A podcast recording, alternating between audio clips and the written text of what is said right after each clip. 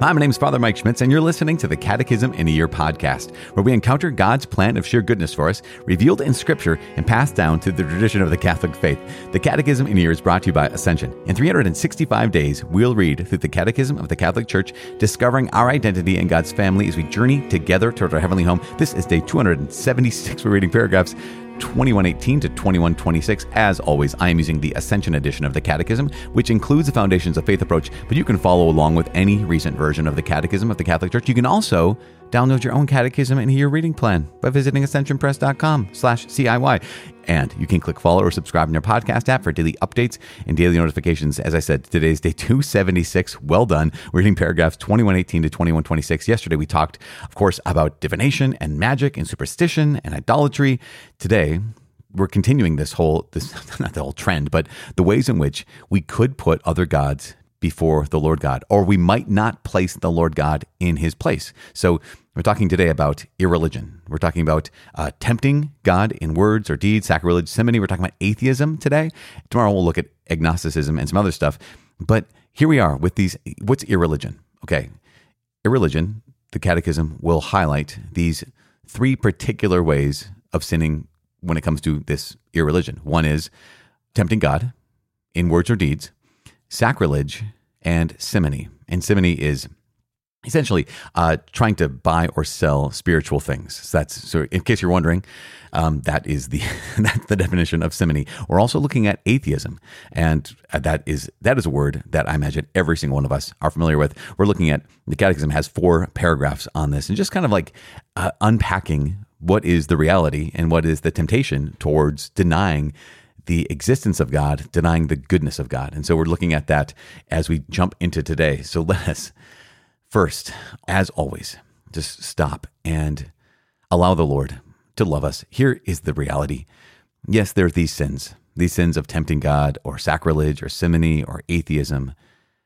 The reality, of course, is that God has made us to be loved by Him. God has made us to be in relationship with Him. And so, to that end, we have the opportunity to just do that right now. So let's take a moment and let God love us as He is. Let God love us as we are. So we pray. Father in heaven, we give you praise and thank you. Thank you. You've, you've moved first. You love us first.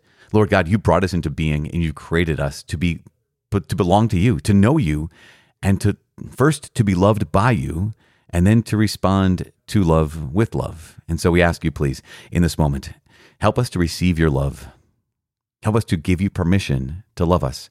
Help us to not only know that you're offering it, you're offering your love to us, but help us to receive that, especially as we are. Lord, Lord, help us to not put off receiving your love for like when I'm better or for when I'm holier or for when I maybe believe that I'm more deserving of love. Help us to just simply receive your love right now, fully and truly. Lord God, in this moment, Father, we give you permission to love us. In Jesus' name we pray. Amen. In the name of the Father, and of the Son, and of the Holy Spirit. Amen. It is day 276. We're reading paragraphs 2118 to 2126. Irreligion. God's first commandment condemns the main sins of irreligion tempting God in words or deeds, sacrilege, and simony. Tempting God consists in putting his goodness and almighty power to the test by word or deed. Thus, Satan tried to induce Jesus to throw himself down from the temple and by this gesture force God to act. Jesus opposed Satan with the words of God You shall not put the Lord your God to the test. The challenge constrained in such tempting of God wounds the respect and trust we owe to our Creator and Lord. It always harbors doubt about His love, His providence, and His power. Sacrilege consists in profaning or treating unworthily the sacraments and other liturgical actions, as well as persons, things, or places consecrated to God. Sacrilege is a grave sin, especially when committed against the Eucharist, for in this sacrament, the true body of Christ is made substantially present for us. Simony is defined as the buying or selling of spiritual things. To Simon the magician, who wanted to buy the spiritual power he saw at work in the apostles, St. Peter responded, Your silver perish with you, because you thought you could obtain God's gift with money. Peter thus held to the words of Jesus you received without pay, give without pay. It is impossible to appropriate to oneself spiritual goods and behave toward them as their owner or master, for they have their source in God. One can receive them only from Him without payment. The minister should ask nothing for the administration of the sacraments beyond the offerings defined by the competent authority, always being careful that the needy are not deprived of the help of the sacraments because of their poverty. The competent authority determines these offerings in accordance with the principle that the Christian people ought to contribute to the support of the church's ministers. The laborer deserves his food. Atheism. Many of our contemporaries either do not at all perceive or explicitly reject this intimate and vital bond of man to God. Atheism must therefore be regarded as one of the most serious problems of our time. The name atheism covers many different phenomena. One common form is the practical materialism, which restricts its needs and aspirations to space and time. Atheistic humanism falsely considers man to be an end to himself and the sole maker with supreme control of his own history. Another form of contemporary atheism looks for the liberation of man through economic and social liberation. It holds that religion, of its very nature, thwarts such emancipation by raising man's hopes in a future life, thus both deceiving him and discouraging him from working for a better form of life on earth. Since it rejects or denies the existence of God, atheism is a sin against the virtue of religion. The imputability of this offense can be significantly diminished in virtue of the intentions and the circumstances. Believers can have more than a little to do with the rise of atheism. To the extent that they are careless about their instruction in the faith or present its teaching falsely, or even fail in their religious, moral, or social life, they must be said to conceal rather than to reveal the true nature of God and of religion. Atheism is often based on a false conception of human autonomy exaggerated to the point of refusing any dependence on God. Yet, to acknowledge God is in no way to oppose the dignity of man, since such dignity is grounded and brought to perfection in God. For the Church knows full well that her message is in harmony with the most secret desires of the human heart. All right, there we have it, paragraphs 2118 to 2126, looking at these four aspects, right? So sins of religion, tempting God in words or deeds, sacrilege, simony, and atheism. Let's look at this. So, obviously, tempting God, uh, it's clearly a sin. It's condemned in Scripture very clearly by Jesus himself, right? And yet at the same time, this is a temptation for us is to also to tempt God. Basically, the challenge of saying, okay, God, if you are God, then. That's the thing. If you're God, then. Or if you're good, then. Or if you love me, then. And it involves putting God to the test we re- recognize that if we step away from this and look at tempting God, we think, oh yeah, clearly that's not the right thing to do. But let's let's go to a place where you and I know we've probably been, a place where we're desperate. And in that desperation, we can think, God, this is what has to happen. I need this answer. I need this response. I need this result. I need I need this outcome. So, if you're good, if you love me, if you're God, if you're there, then here's the thing I need. So again, when we step away from this, we can recognize yes, clearly, tempting God is obviously a sin. And yet, we have to acknowledge that in our hearts, at certain times when we are desperate, when we're fearful, when we're incredibly troubled, we also can be tempted. We also could be tempted to this exact sin of tempting God. I only highlight that so that so that I so that we're not looking at these at these sins as something that we would never ever do. Oh my gosh, I would never consider that. Yes, we would. And that's the reality about the human heart. Is right now I'm fine. Right now, no, no, no, I'm I'm good. I would never consider this now. But there could be a time when my fear would be so great, when my circumstances would be so difficult that I would be tempted to tempt God. Does that make sense? Again, as we look at all of these, we want to highlight the fact that these are not other people's sins. They might be right now in the moment, but they're also in our hearts. So the next one, sacrilege. And I think this is really important because, you know, when it comes, we'll talk about blasphemy later on, but when it comes to things like sacrilege and blasphemy, I think that there are enough kind of, I guess, in our popular culture, there are enough jokes about ah blasphemy or or sacrilege that maybe maybe you don't hang around the same people I hang around, but it can it can diminish the incredible seriousness of sacrilege, which is profaning or treating unworthily the sacraments or other liturgical actions, as well as persons, things, or places consecrated to God. Now think about that treating unworthily the sacraments or other liturgical actions or people, things, places consecrated to God. It is a grave sin, especially when committed against the Eucharist. And that's something, you know, there there are some fantastic prayers of reparation against these sins of sacrilege. So, and I invite you to, if you look them up, just prayers of reparation against the sin of sacrilege, particularly against the Eucharist. Now, going on, simony. I said simony and simony, and I've heard it both ways. I really have. I say simony because it seems to roll off the tongue a little bit more. Simony makes sense because it's based off of Simon, right? Simon the magician in the Acts of the Apostles. He saw the spiritual power of Peter and John. He saw them working this out, and he's like, "Well, I'll, hey, I'll buy that. I, I'm, I'm a magician here. If I had this power, I would be unstoppable. So how do I get a hold of this?" And you know, Peter corrected him very, very clearly and very, very powerfully, and he held to the words of Jesus: "You receive without pay, give without pay." So the reality, of course, here is it is impossible to appropriate for oneself and behave towards spiritual goods as if we owned them or as if we were the master of them. We receive them from God. God is the giver of all good gifts. We simply receive these. And so, in all of that, we can only receive these. And so, in that reception, we receive with gratitude. We're never the owner of spiritual gifts or of spiritual things. So, we, we don't try to buy spiritual gifts or try, try to buy spiritual things. Paragraph 2122 is, is interesting, though, it says this it says, the minister should ask nothing for the administration of the sacraments. Let's pause right there. I don't know if you know this, but you don't pay, you can never pay for the sacraments. So the minister, the priest, deacon, bishop, should ask nothing for the administration of the sacraments. Goes on to say, beyond the offerings defined by the competent authority, always being careful that the needy are not deprived of the help of the sacraments because of their poverty. So, what's that mean? What that means is uh, there might be a custom of like saying, I'm going to have an intention for a mass. And the custom is, okay, maybe in your parish, it's okay, $5 goes along with this intention for this mass. No, you're not buying the mass. You're not purchasing the graces of this for yourself or for someone else. That's, that's not what's happening.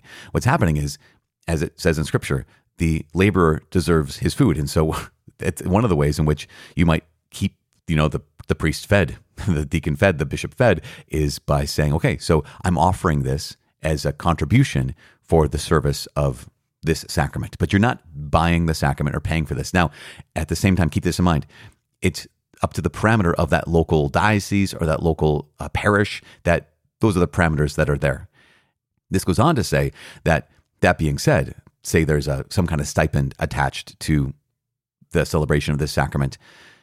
If there's anyone who's in need, who's unable to pay, they should never ever ever be denied any of the sacraments. Well, that's that's one of the rules, and we already talked about that in the second pillar of the Catechism. They should never be denied the sacrament because of the, because of their poverty. Now, here's an interesting thing. So this will happen to me a lot because I do a lot of weddings. You might do a lot of uh, baptisms, maybe some funerals, but in weddings particularly, and in baptism particularly, there's some preparation that goes into it right? So I, I, will meet with couples anywhere between six to 10 times. Uh, and so there's a lot of time I get to spend with them. And then there's the day. And so couples will ask that question and say, well, how much uh, do we owe you? and I'm like, oh, I appreciate that question. It's very thoughtful.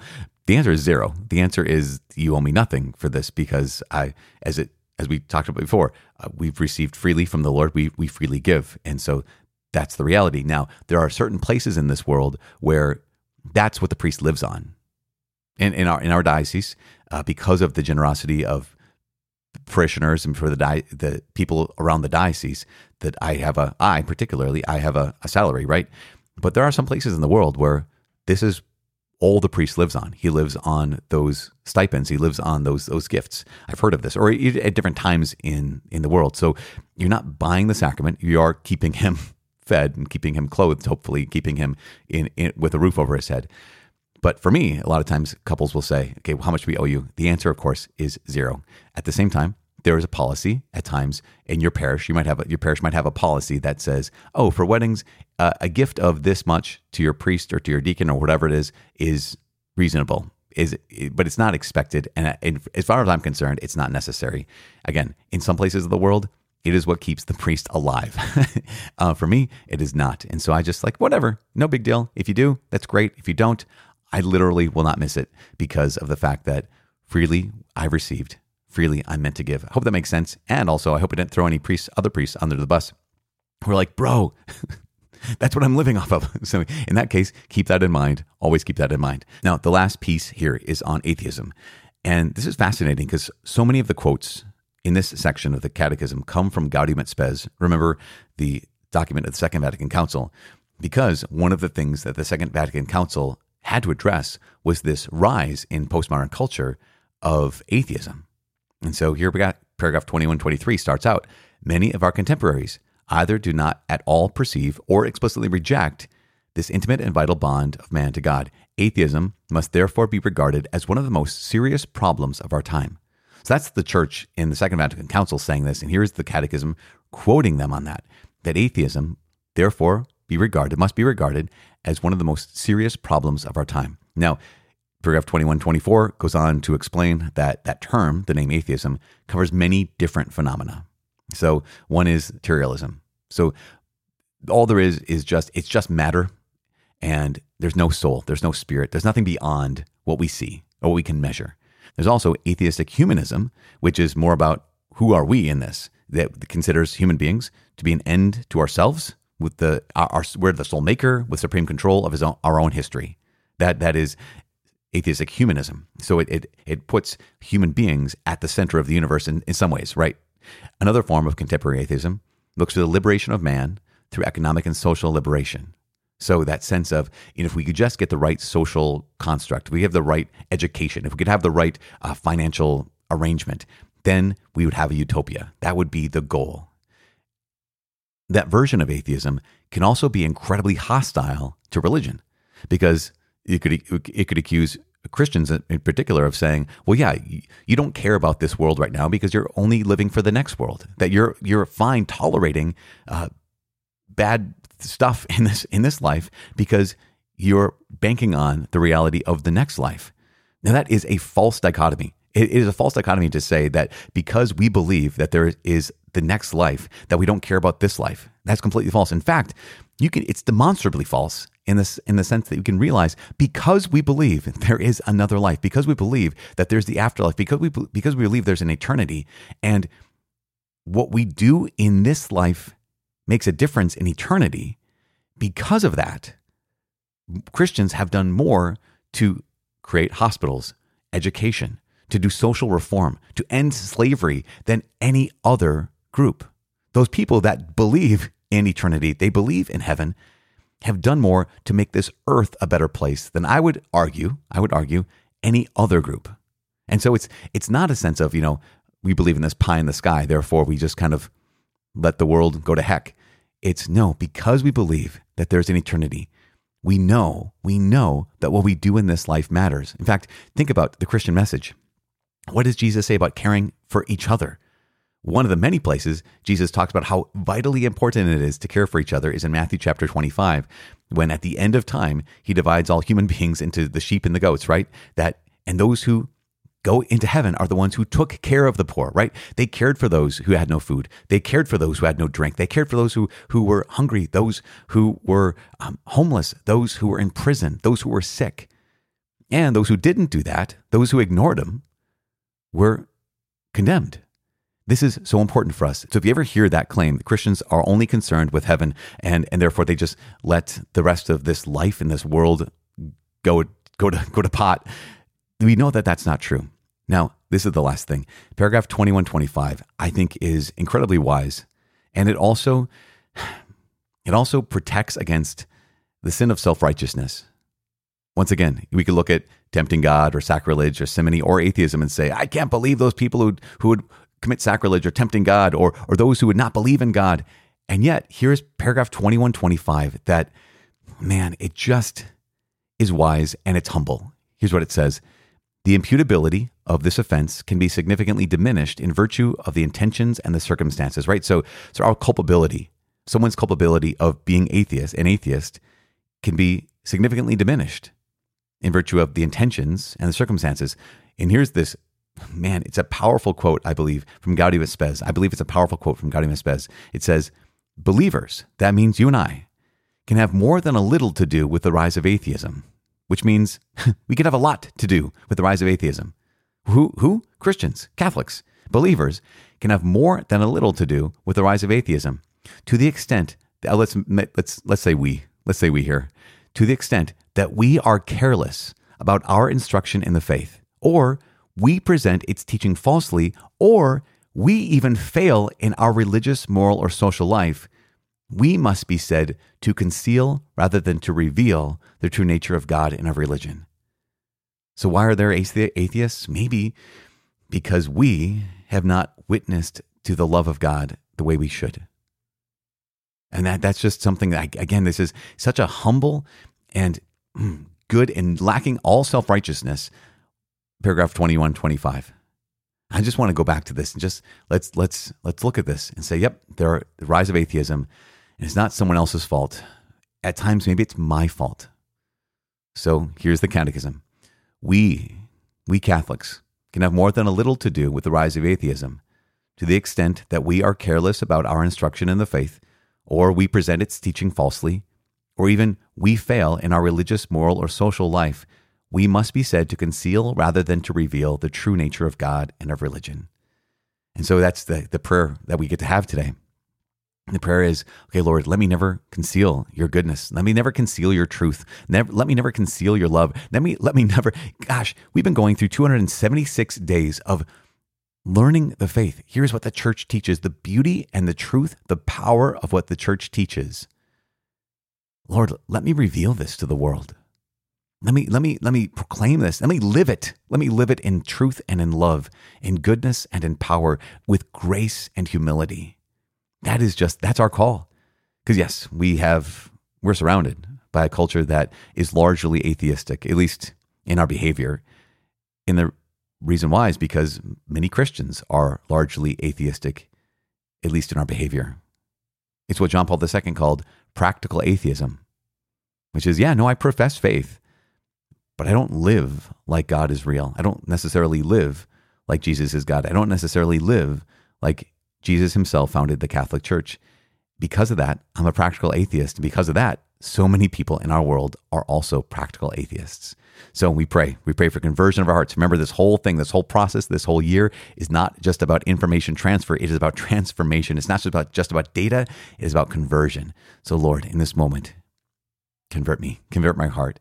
Help me to reveal rather than to conceal your truth and your goodness. You guys, I am praying for you. Please pray for me. My name is Father Mike. I cannot wait to see you tomorrow. God bless.